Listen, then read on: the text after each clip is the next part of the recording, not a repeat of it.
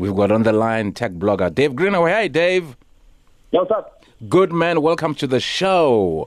So, we understand that the long rumored MacBooks powered by ARM processors will reportedly be here in the next 18 months. What the hell is ARM processors? what is that? Cool. I'm glad you asked that question. Thank Okay. you very much, sir. If it's not your laptop and it's not a desktop computer, it's Yes. running off an ARM processor. So iPhones, Android phones, iPads, Android tablets, pretty much everything, smartwatches, all of that runs off uh, ARM-based processors. It's a company in the UK. They license these designs out. So Samsung's processors, Apple's ones, Qualcomm ones, all of those are all licensed designs from this company. So pretty much, if it's not your laptop, it runs off of this. There are already laptops that do run off ARM processors. And because Apple has this huge processor division that makes all of their iPhone and iPad processors and the ones for the Apple Watch and then the, uh, the AirPods and all of that, um, there's been a rumor for years that they're going to switch to their own in-house designed uh, laptop processors and ditch Intel. Um, theirs are getting faster and faster. Intel's had a bit of a stagnation. They haven't been as great. And it looks like in the next 12 to 18 months that we should see one. So um, definitely something to keep an eye on because the last time they did a processor switch was in the 90s from IBM's PowerPC to the Intel ones, and a whole bunch of programs were incompatible. So we're going to have to see how Apple manages this because in the 90s, almost no one had a MacBook. Nowadays, everybody has a MacBook, so they're going to have to manage the transition a little bit better. Excellent. Now, tell us about the Microsoft uh, uh, Xbox. Okay, so the next Xbox, we've already been speaking about these next generation consoles, the Yes. Xbox Series X, which is the one that's coming. They released a whole bunch of uh, specs for it uh, over the last few days.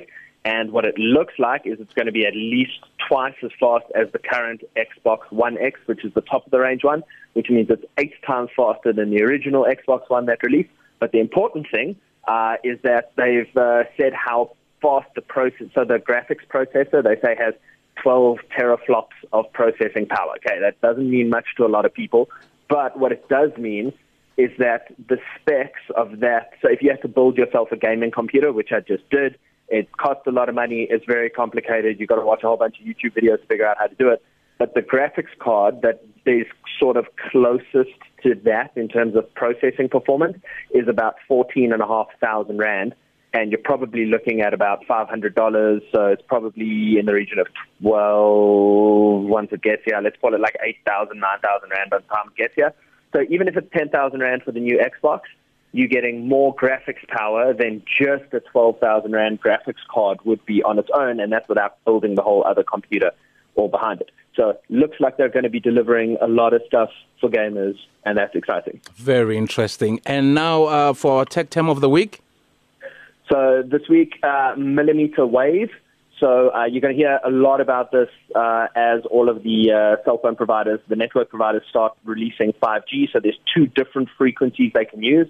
They can use the existing ones, which they use for 2G and 3G and 4G, uh, and that we use for television broadcasts, which are in the sort of uh, you know, between like six gigahertz all the way down to about two gigahertz. Even your Wi-Fi is at 2.4 gigahertz.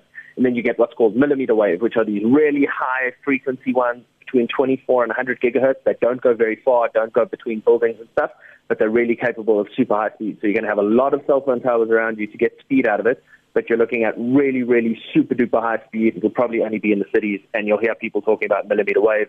Uh, if you go read the Samsung Galaxy S20s, the top of the range one, the S20 Ultra, can do both regular wave and millimeter wave. Excellent, Dave. Great chatting to you. Talk to you soon.